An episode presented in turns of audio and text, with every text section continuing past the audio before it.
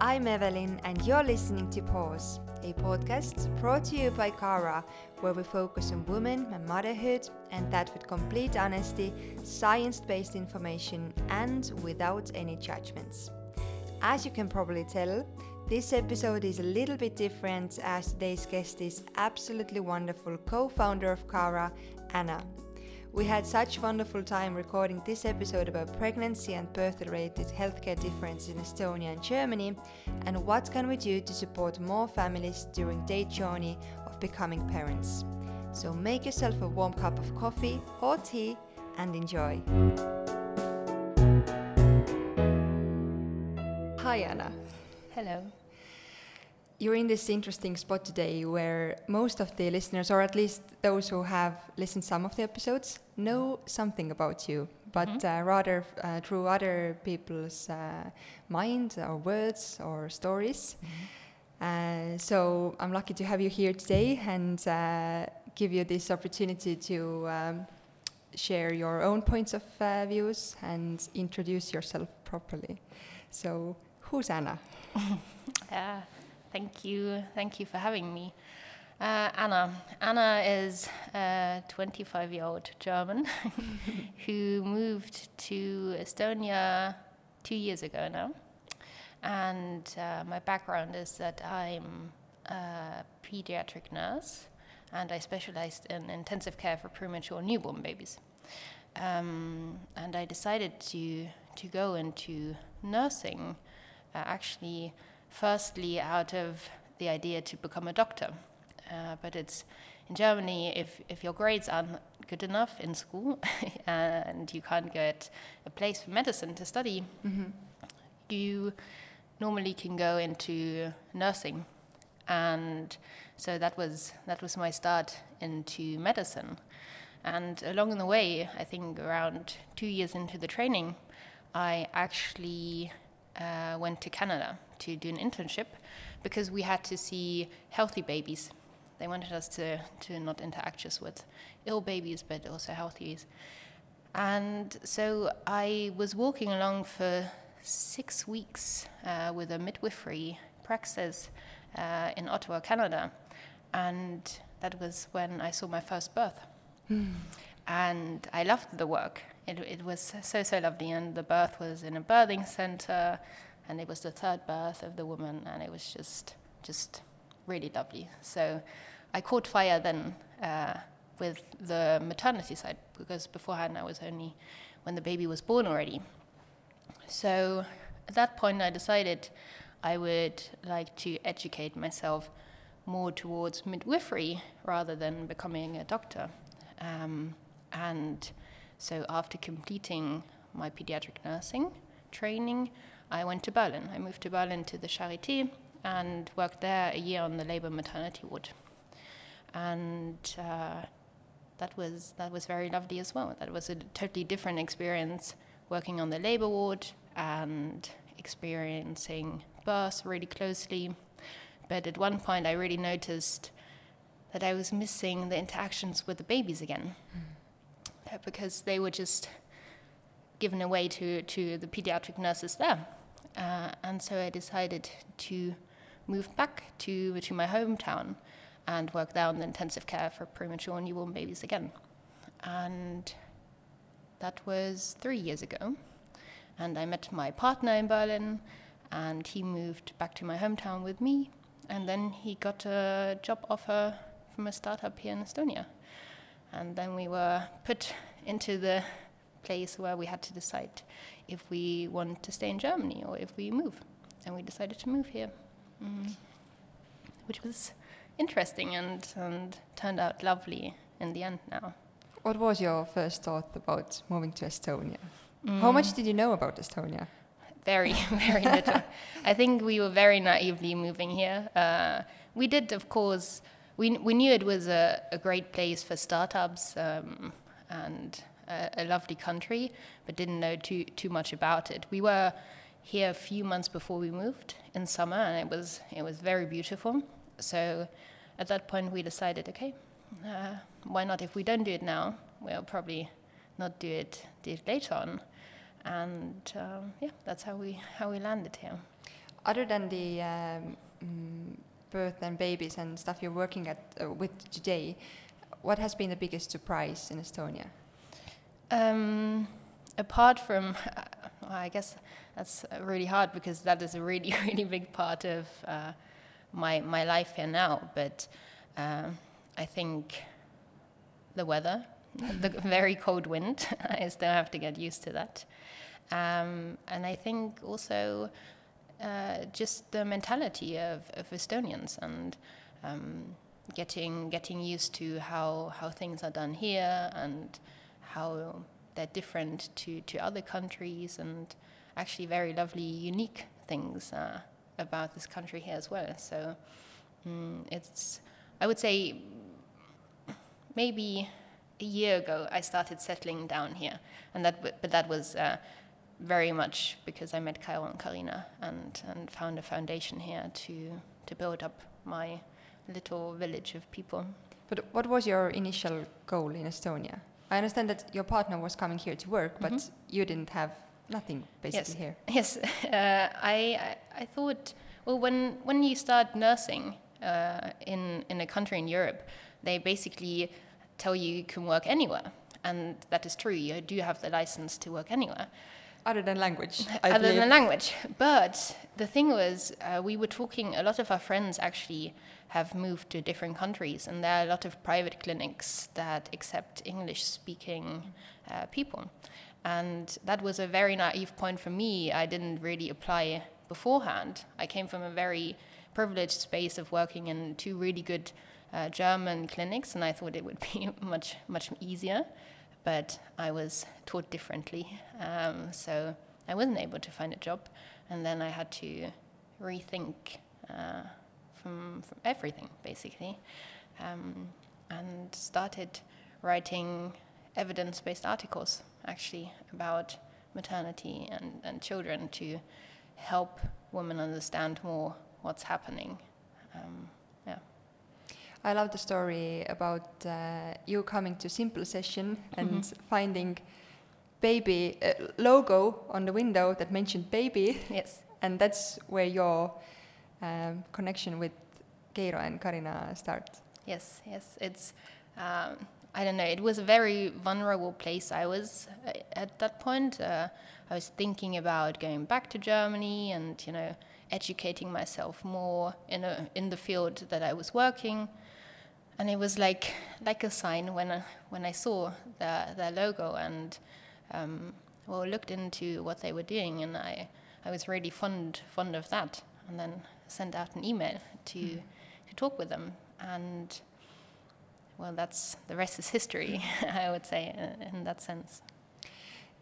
You mentioned that you're 25, and a few months, months back, when I randomly uh, saw that um, and told you that, oh, are you really, or asked you, are, are you really 25? Because not that young people can't be uh, smart and wise, but you're like really mature, and um, it surprised me how young you are actually. Um, and you told me that. Uh, you think that what makes you so smart and wise is the things that you've seen during your work and, and experiences. Yeah, I think uh, people who work in, in the medical field uh, or start training in it, they have to grow up really, really quickly. Um, and I, I started my nursing training when I just turned 18, and I was in a very different space uh, then, but where you get thrown into hospital and night shifts and everything, and then you're confronted with really life-threatening events for, for the people you're caring for, and you you suddenly become the person maybe for the mother or the father to support, and I think um, you grow up really quickly in in that setting.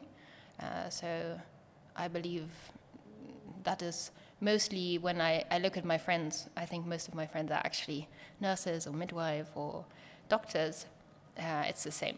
Uh, you think I, I don't think you would notice um, that we are all maybe a bit younger.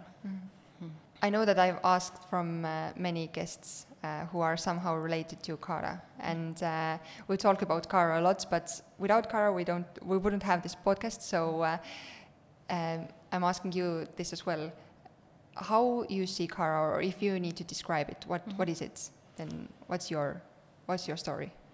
I think Cara, mm, it's it's like a it's like a baby. Uh, we started it uh, a year ago, now in February actually, uh, and it's become to, well, it has grown so so much into a direction that when we began we have never thought of actually. Um, so I think at the start where I first met you at our first yoga session, we really just wanted Cara to be a place for women to come and connect and mm, have have a really good time during their pregnancy, uh, supported by all of the medical specialists, um, and then now having a bigger sense of what impact we want to actually achieve uh, in the long run, and, and for many other areas as well.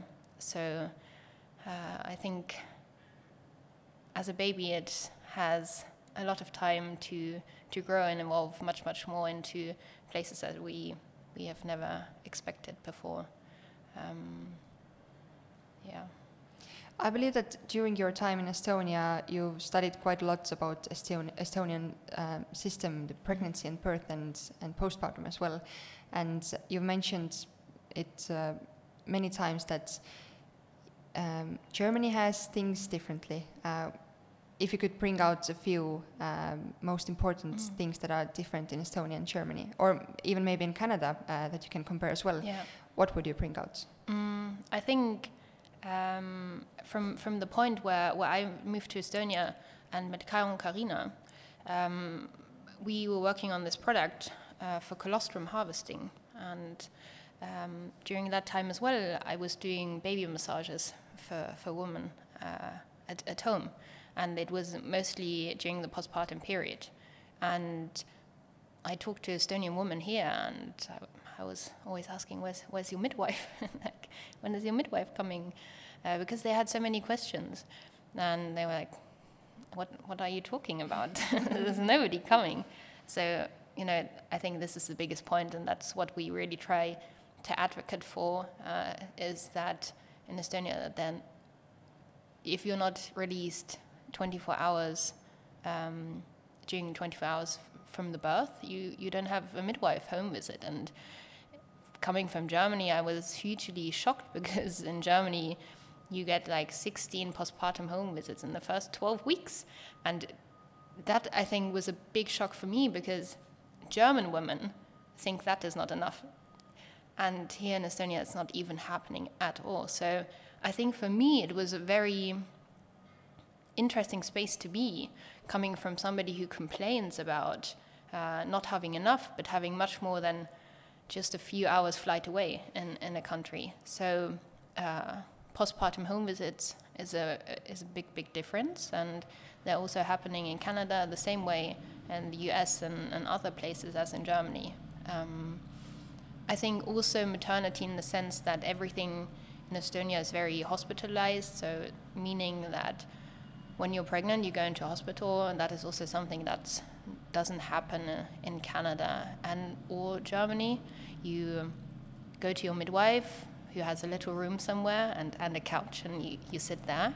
Um, and well, if if you have something and your midwife uh, recommends you to see a doctor, then you you start going to a hospital, but but not beforehand, especially not for things like family school or, or yoga. So uh, that was very different for me as well. And I think for us now, we're in a space where we really try to uh, work together with the hospitals and and the uh, other clinics here here in Estonia because we have this opportunity to bring it out a bit of hospital.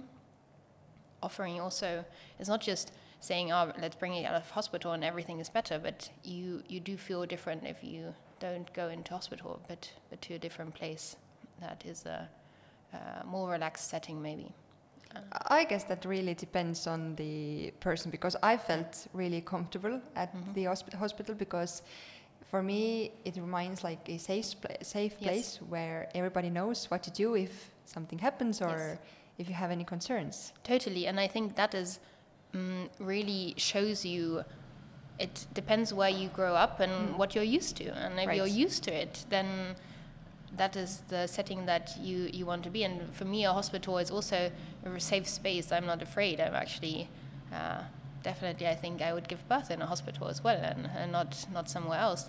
And in Germany, coming f- or coming from Germany, it's very you're not used to going to hospital if you don't have an emergency. So, um, very dependent on what you're used to, country to country, uh, and, and what you what you would do. About the postpartum home visits, um, I know that we have talked about this a lot, and uh, it seems for me, and when I've talked with other uh, fresh mums, uh, even if this uh, few weeks or a few months uh, is quite difficult and hard time for mom and for a whole family, then you can't really miss something that you haven't experienced. Yes, yes. What do you see? What's the biggest um, thing that the postpartum home visits give to this woman or, or to family? I think there are two really interesting points in, in what you've said, and one point is coming back to this what you're used to, right? You you can't miss anything that you haven't experienced before, or is not the the usual in in your country. So, if we talk about postpartum home visits and that they're not happening, uh, we offer them, but women they they have a barrier and or there's a, a bigger wall for them to go over and ask for this help because they it's it's not usual to do. Um, I think postpartum home visits um, are especially great for the mother. Uh, they're, and this is what I think Cara is all about. We're trying to be more advocates for the mother than maybe for the baby because we believe if the mother is doing well, the baby is doing well. Um, but postpartum home visits, they are such a unique type of approach because it's not just medical. You really go into depth and you go to a woman's home. You see how she's in her own surrounding. She feels safer um, in her own home than, than going to some some place that she isn't used to.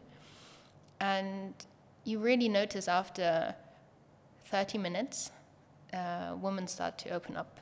And it's uh, psychological research has shown it that it takes something between 20 and 30 minutes, and that's why they should be longer and, and should be an hour.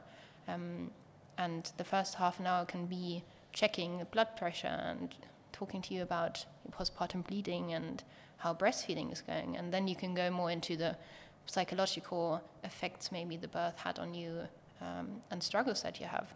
And also, I believe postpartum home visits, they can, you know, we were just talking before the podcast about solids and solid foods, like when Right. to start. This is also something that midwives do because they can can uh, be there longer for you. It's not just the, the birth and really s- slowly after after birth. But what on timeline? You said 16 home visits in Germany. Yes, On what timeline? in the first 12 weeks. And then you get extra, you can basically, uh, you can mm, consult them um, for solid foods, uh, I think until one year, uh, until the baby is one year, you can, everything is paid by insurance to, to consult. Um, and I think, you know, this thing about one, one part is emotional well-being and mental well-being during postpartum period, but uh, breastfeeding, if you decide to breastfeed, uh, postpartum home visits can be just super great and, and such a great help because as a woman, this urge to go out of the house when you just gave birth uh, and go to a place where you get counseling instead of somebody actually coming to you and, and doing it is such a big step. And so it's a really, postpartum home visits are really individually, and, and some women really don't need them actually. So I was just in Berlin talking to a friend of mine who had a postpartum home visit, and she was like, I was in and out because everything was great, but you also have the cases that women need need more support, and then they're then they're super super good. Uh, I believe that you've seen quite a few Estonian ladies now mm-hmm. uh, and moms and heard their stories. Mm-hmm. I don't want to concentrate only the negative things, but uh, we come to positive mm-hmm. things mm-hmm. yes. soon. Uh, what has maybe shocked you the most? Um, any mm. story or any problem? I think uh, there's one, and that was very early on when I met met Kairo and Karina, was that several times I heard from different women that in hospital postpartum, uh, the medical professional checked uh, the milk supply, how much breast milk you have, by just like taking off the duvet and grabbing the boob and seeing if something comes out. And that was for me like very interesting uh, point because I I've never experienced that, and that was several times. And I think that was a big, big point where Cara, where we are now today, with it, with empowering women and you know giving them information to make informed choices, mm. comes in quite a lot. Because if you don't know, again, that it's not normal, then you don't know to speak up. And yeah. That's interesting that you brought it out because uh, I, I, told you earlier that uh, a few days ago I had this worry uh, about breastfeeding my baby, and I had a quick call with uh, Gertrud, who's uh, in Cara's team as well, and she so like confidently and she was so lovely when she told me that you can't really check your breast milk supply levels. You can't even the, if you pump it, you can't see the actual amount that your baby gets because yes. the sucking and the it really stimulates differently yep. your boobs. Yep. So this is really random, but really like interesting. Uh, yes, it's, it's very invasive as well, right? right? It's it's you're at a very vulnerable place, and the milk comes in, and it actually hurts, and you know it, it's very likely, and I've experienced it many times uh, on the other side as as the nurse, uh, that maybe your actions you didn't see them like that, but a woman in this hormonal changes that happen after birth is just totally, totally surprised by, by what's happening. And so I think we, everybody who, who is surrounded by, by women after birth has to really be, be quite sensitive and, and see one thing that you say to one woman may be perceived by, by another very, very differently. Um, and especially when, when it comes to breastfeeding, I think that's a very personal, personal journey as well. Right. We are talking mostly about Estonia because uh, all uh, our listeners are Estonian. Uh, hopefully not after today's episodes, mm-hmm. but uh, still, we will keep doing yes. Uh, episodes in Estonian after that. Uh, however, one part of me knows that we have many struggles and there's big way to go to make our healthcare system for women and for babies better. Uh, however, I know that things aren't that bad as well because if we compare to some other countries, we have wonderful healthcare system here. Yes. If you could bring out one or two uh, good things about the Estonian system. Oh, I think um, you know there's so so many great things about the Estonian system, and maybe you don't see that straight away from the outside, but but if you dig deeper and take the time, I think one huge, huge, amazing thing is is the e health system. Like we could dream of we that. Are really proud of that. we are.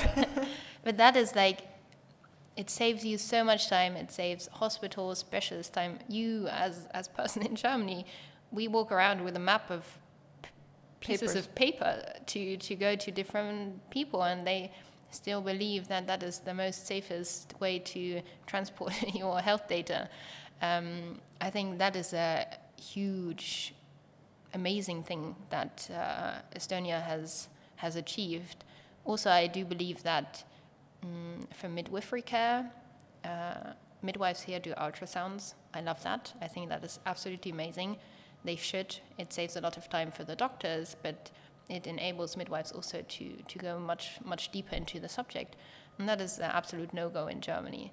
So I think you know every country, as you said, has pros and cons. Um, now living here, I see see a lot of pros in, in the Estonian system overall, and then you go deeper into it and C-section rate, like 20% here, Germany could dream of that, and I think if you go to more natural birthing, and for me that includes pain medication as well as, as some sort of C-section or intervention, Estonia is really, really far up, and that is also forgotten uh, a lot. If you think 20% C-section rate is very, very low, and when I talk to our midwives in our team, the midwives are, and that's how, how it should be, the, the main person when when a pregnancy is, is healthy and they are able to decide about things and here they are empowered to, to do so. So I think that especially in the maternity care, I don't know too much about the, the other systems, but this, this is really, really amazing here in, here in Estonia. You know, I follow uh, and know one uh, doula who's uh, also Cara's customer, I believe, uh, and she's currently living, traveling in Thailand. Mm-hmm. And uh, a few days ago, she shared in her Instagram uh, just a poster um, from local hospital or some somewhere about mm, birthing, birth pricing, mm-hmm. and there was three sections. One was uh, natural birth. The other was almost natural, uh, which she believed that included some pain medications, yeah. and then was C-section. Mm-hmm. Uh, the C-section um, uh, rate is really, really high in Thailand, and it's also surprise, three times cheaper than the natural uh, birth. Do you mean it was three times cheaper to have the natural birth or to have? No, C-section is Yes, and cheaper. that already doesn't make any sense, right? If you mm-hmm. actually think about it, how many people are included in a C-section or and how many people are included in a, right. a regular birth? Um, of course, you can plan a C-section and know that you only need these type of people to, to do it, but but you need more supplies, yes, I believe. Yes more like knowledge actually yes. as well. Yes. No. Yes. It's, it's much more money that you actually spend in it. So, I think also this point of natural birth, like dividing it into different pieces. I also believe you can make a C-section very natural. Uh, it's just a modern way of, of having a child, if, if one would say it like that. Um, so yeah, the the problem is that, and here in Estonia, I believe it is not so that C-section just has something to do with money, unfortunately. Um, in, in Germany, you get more money for C-section from insurance, so um, maybe that is also a point why the rates are higher. So mm. there are different, again, in every country, the systems are different. There's not, I believe, one right or wrong, as long as the woman and the child are, are safe and, and well cared for and can make their own choices. I think mm. that is that is the biggest part. If you think of Mexico, for example, there you always, I believe so. When when I was training, I trained with a, a Mexican midwife, and there the midwives don't really do births. It's always with a doctor on the site, and mm. so it very much depends where you go around the globe how how birth is done, but also postpartum, right? Postpartum in Germany is with postpartum home visits. Uh, if you go to, to other countries, there's like this really 40 days that women shouldn't do anything and um, are cared for by their family. So you have you have different approaches, and as long as you find the right way for the woman and the baby, uh, that they are healthy and well, mm-hmm. and not just physically but mentally, I believe, then then everything is okay in Germany is becoming a midwife really popular because I believe that you need lots of midwives to actually uh, give the opportunity to have all these home visits and checkups and stuff. Well, Germany is really is in a really difficult place right now. Actually, uh, I think people want to become a midwife. You know, it's it's a medical field. You don't get a lot of money, so I don't know if it's about that. But if you mm, want to do the job, it's it's popular to do. Um, but there's a huge decrease in, in, midwives, and they are struggling really, really hard to compensate uh, the amount of births versus uh, the amount of midwives that they have. That means if you go into hospital, it can be that you give birth not with a midwife, right? Because it's just just quicker or under real stress. Um, so that is a struggle. And then if you go to, okay, in Germany, every woman expects postpartum home visits because mm. everybody has them and the government uh, provides them. It's really, really hard to find a midwife uh, to, to, to do that. Uh, I think a lot of women, they take the first pregnancy test when the pregnancy is planned, four weeks, six weeks, and they try and find a midwife already. I think that was a shock for me here when uh, women were wanting maybe a private midwife or a doula, and they look for her maybe with 30 weeks, 32, and they're still able to have one, and that is just definitely wouldn't happen happen there. So I think it's popular, but there's a decrease, and there's too high of demand for that the midwives can uh, provide uh, care for every woman, mm. unfortunately. Keiro mentioned a few episodes back that you have um, created a full-on mind map um, about all the problems in the birth and pregnancy and how these problems affect all the other industries. Mm-hmm. What has been like the most surprising one you've acknowledged uh, by that? Uh, I think many. There are many, many different different spaces.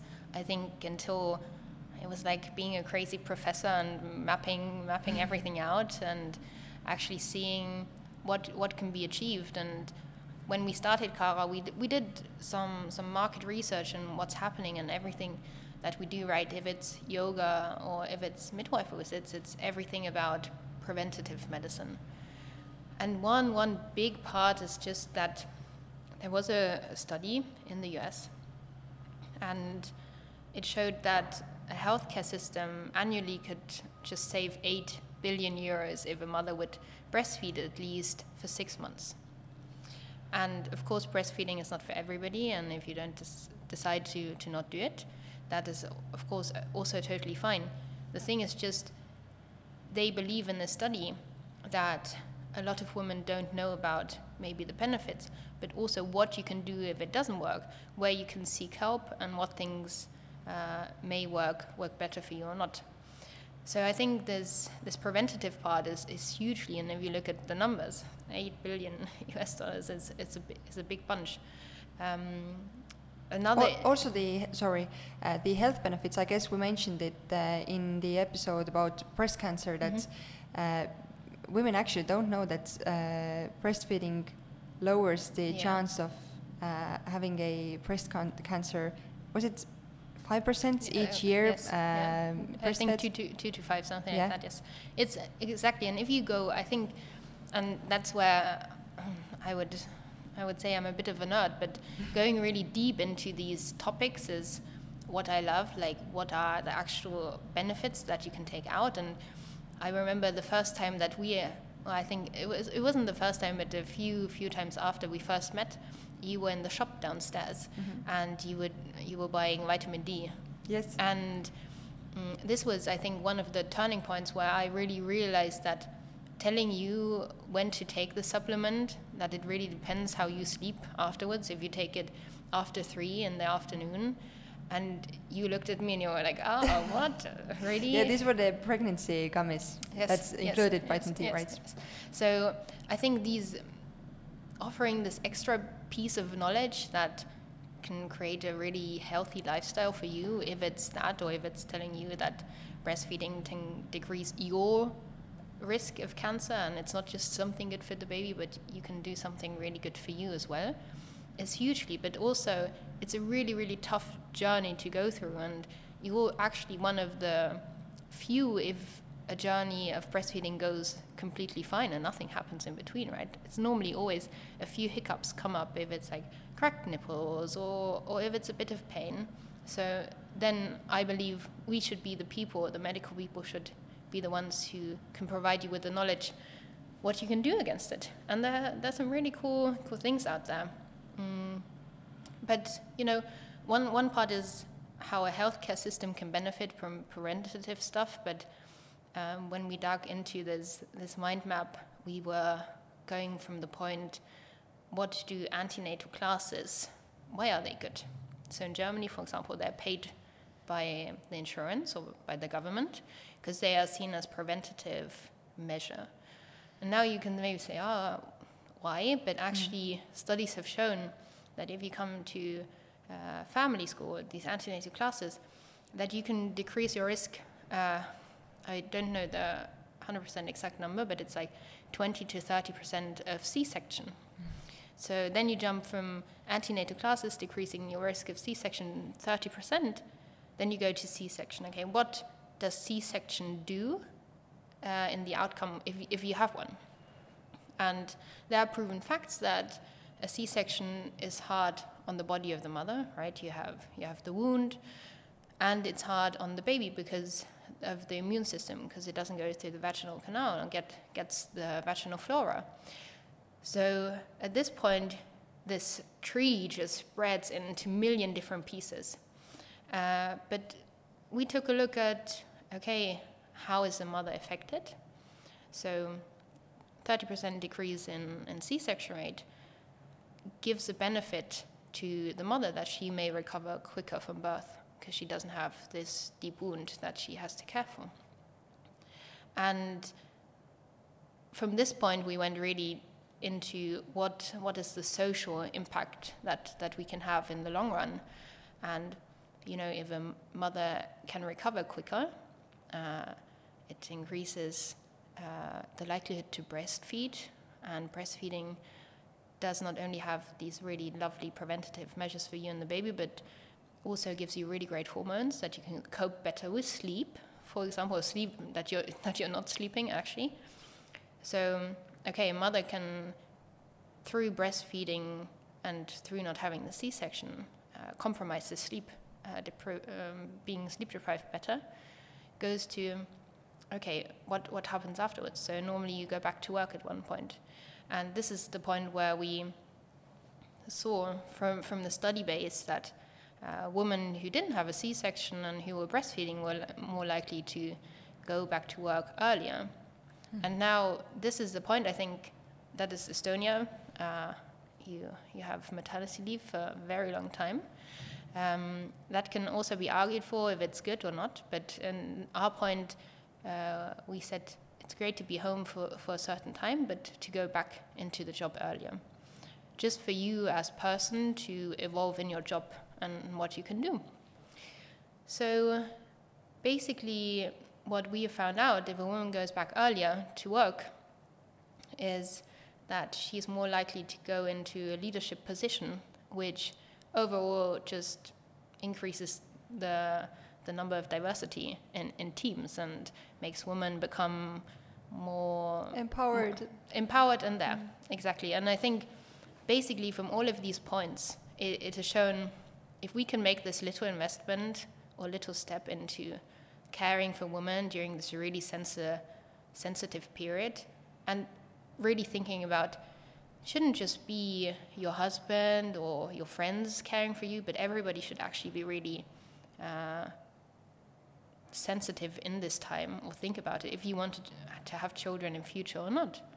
Because they can actually make a big big difference in the long run because women are a big part of society and most of them will have a baby. So you can work uh, towards diversity by caring for women actually during during pregnancy and maternity. And i think that was a wow point for us where we were like yes we have to start there and we can actually not only you know reduce healthcare costs but we can can make this empowering woman movement in, in many many different fields in in the world.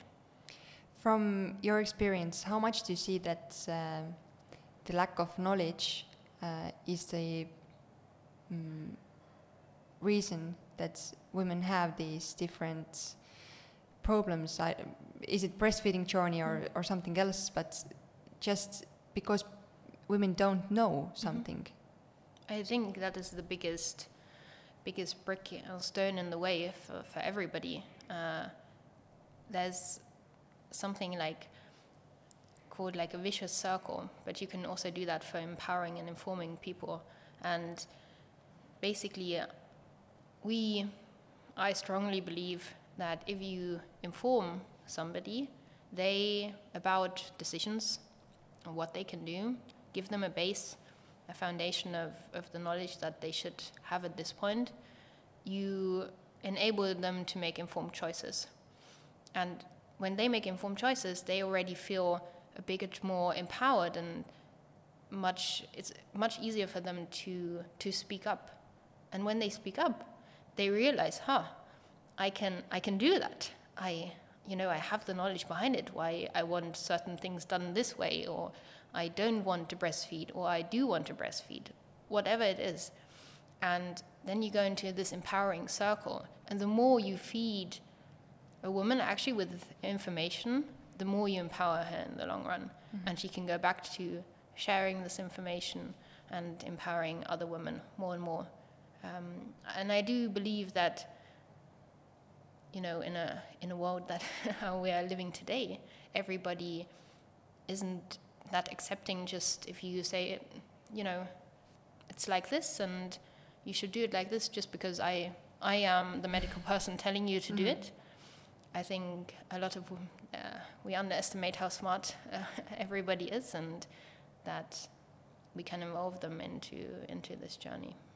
I think that whatever someone tells you, you always need to have this double thought about herself. Yes. Um, if it's right or if it's right for you. Yes. Yes. Is this something, the raising the awareness and bringing more knowledge uh, into society, uh, is it something that you're trying to do with Cara? Yes, definitely. I think um, this awareness of how to empower or how how to enable people to empower other people is is this real big thing. And I think the main point that we want to achieve with everything that we do and the app that we're doing now is giving this foundation for for women to to make these informed choices and to have this power over their own will and their own body and to to decide what what they can do in in the end. And I believe that it has has a great impact on on everybody surrounding them as well, right? It's not just you and your baby; it's also your partner involved in it. Right. And if you're happier, most likely your relationship will be happier. So it has an impact on on many other relationships than just mother and baby relationship. In in the end, you've uh, worked with Cara one year now. Uh, one and a half right? Yes. During that time, what has been the biggest accomplishment? Um, I think there's many. I think yes, we. Mm, well, you're proud of it, are definitely, you? Definitely, I think uh, Kyle, Karina, and I we don't take too much time to think about what we have accomplished, just because we're so driven by the new things that are coming. We're we're really excited. Um, I think an accomplishment that we were really, really proud of is that we saw when women actually started coming to us and actually really uh, sending lovely, lovely emails about uh, how they enjoyed it and, and that it's great and they've been looking for something like this. And I think getting this feedback from, you know, it was an idea and then we put it out there and actually people people came and and took this idea and um, enjoy it. That was that was the biggest part, and I think this podcast also huge achievement in the way of women coming and speaking up uh, about their journey or, or things they have done. And it's this whole movement, I believe. I have the feeling it, like it's a movement that, that's happening. So uh, all together, um, it's it's been lovely. Are you proud of yourself as well?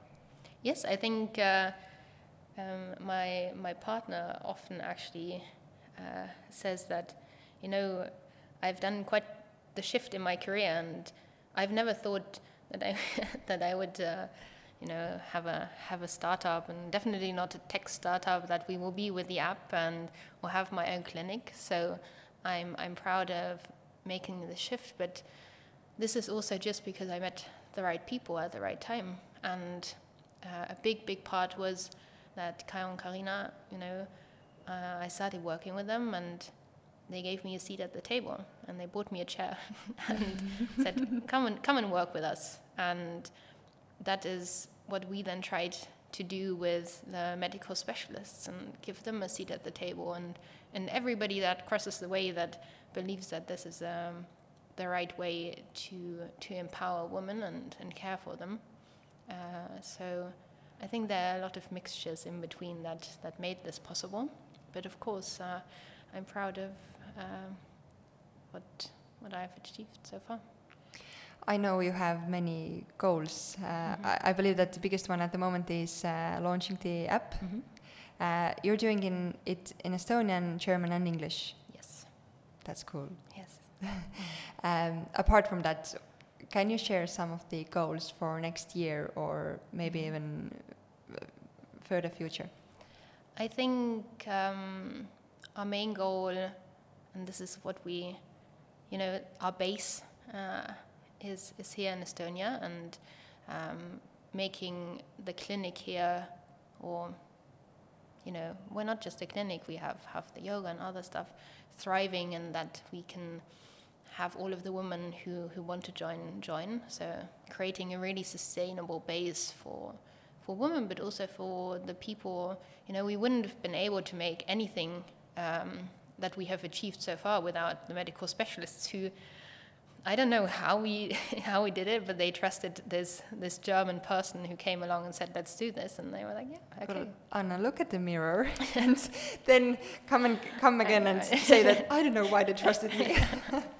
I I don't know about that, but you know, I it was it was a big step for them. So um, you know, making it really a sustainable business here is is on top of the list. But I think the the app is the next step that we can do so much more for other women who aren't able to come to our clinic here in Tallinn or in, in Estonia. So uh, as as next step, we are hoping to launch another clinic in Berlin in summer and this will be run by my midwifery friends there. So uh, this will be um, a next step. That's a big milestone for us, definitely.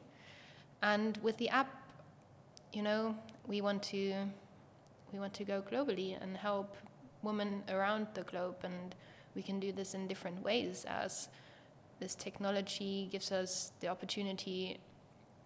It's like a library and you can find everything that you need and you can adjust it to the parts of the world that it's where different things are maybe needed but they can be uploaded and they're available straight away and right now we're starting off with pregnancy but we're really looking for this whole maternity period from you decide you want to get pregnant until uh, you gave birth and and then hopefully much much more so i think from the first point of saying, hey, let's, let's do this clinic here in Estonia, uh, we now want to go globally and make it reachable for, for all women. Well, there are some apps uh, on the market, uh, and a few episodes back, Geiro uh, shared his story and his um, like point of views about the app and why it's important and why why it helps women. Uh, what do you think? What's the biggest um, like positive thing about this app that maybe others don't have? Or if you mm. don't want to compare, that's totally fine as well. But just why are you building this app for Cara? Mm, I think what is unique, I think that probably every startup says that, that they're unique in a way, but I do believe we are quite unique because we started not I can from, confirm.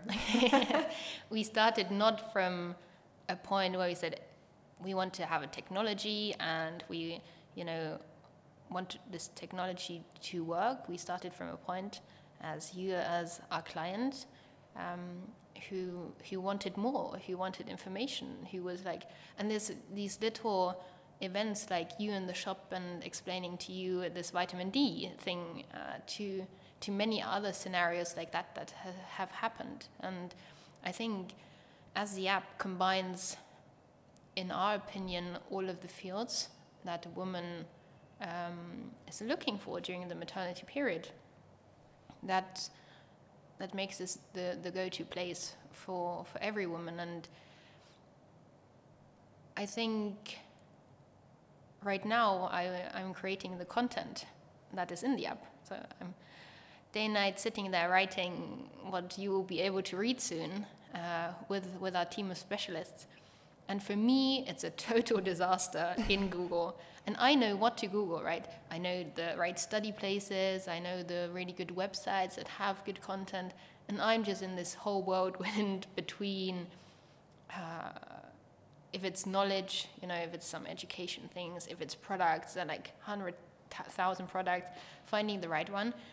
And I'm in it day and night. So I do believe a woman who is nine months pregnant to find out has so much other stuff going on as well.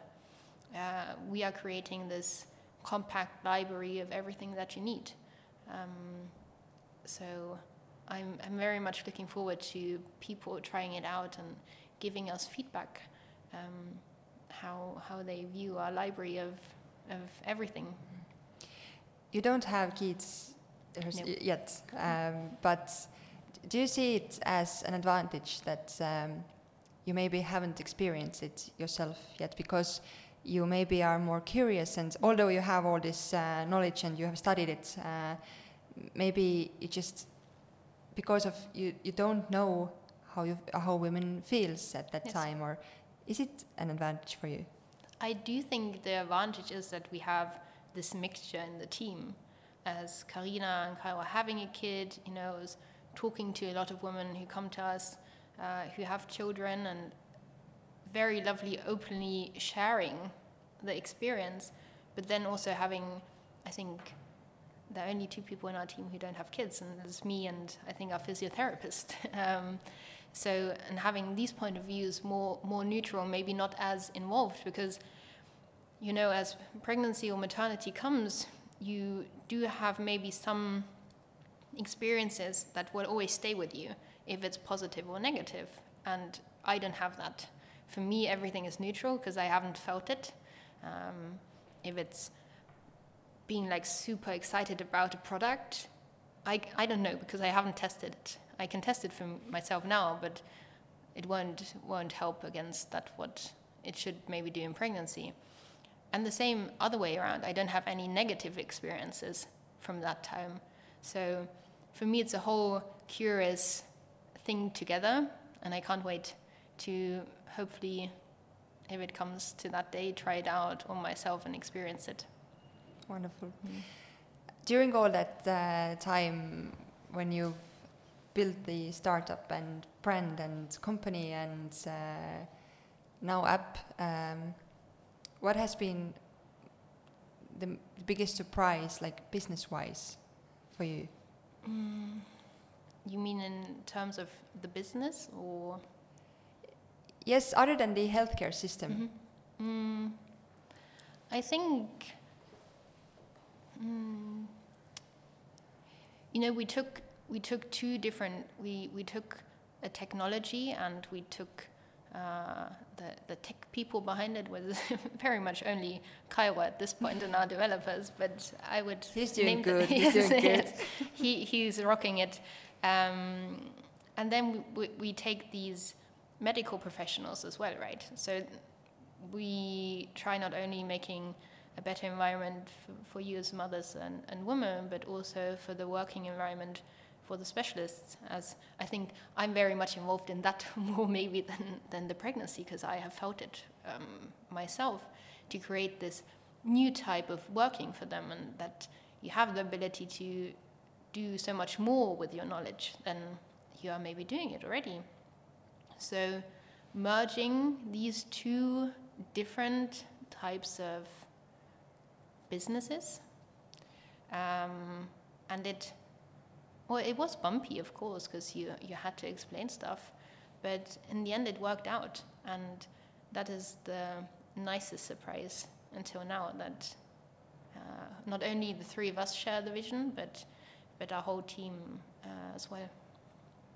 You know, and I'm truly thankful to you and for you uh, of doing all the all things related to Cara. Uh, that's wonderful, and I really can't wait for the launch of the app. When can listeners expect it? Uh, 8th of March. It's like It's soon. soon. It's International Women's Day, and we thought it's it's a good way to launch it. And um, officially, we are we're launching 8th, 8th of March here in Estonia, um, but it can be downloaded wherever wherever you are. So uh, we're very excited about that, um, and we're we're hoping that we're making this deadline. yes, but you will. yes, I yes. believe you. Is there something that we didn't touch uh, in today's episode that you really want to focus on more, or no? I think. Thank you, Anna. Thank you It so was much. lovely. Thank Bye-bye. you. Bye.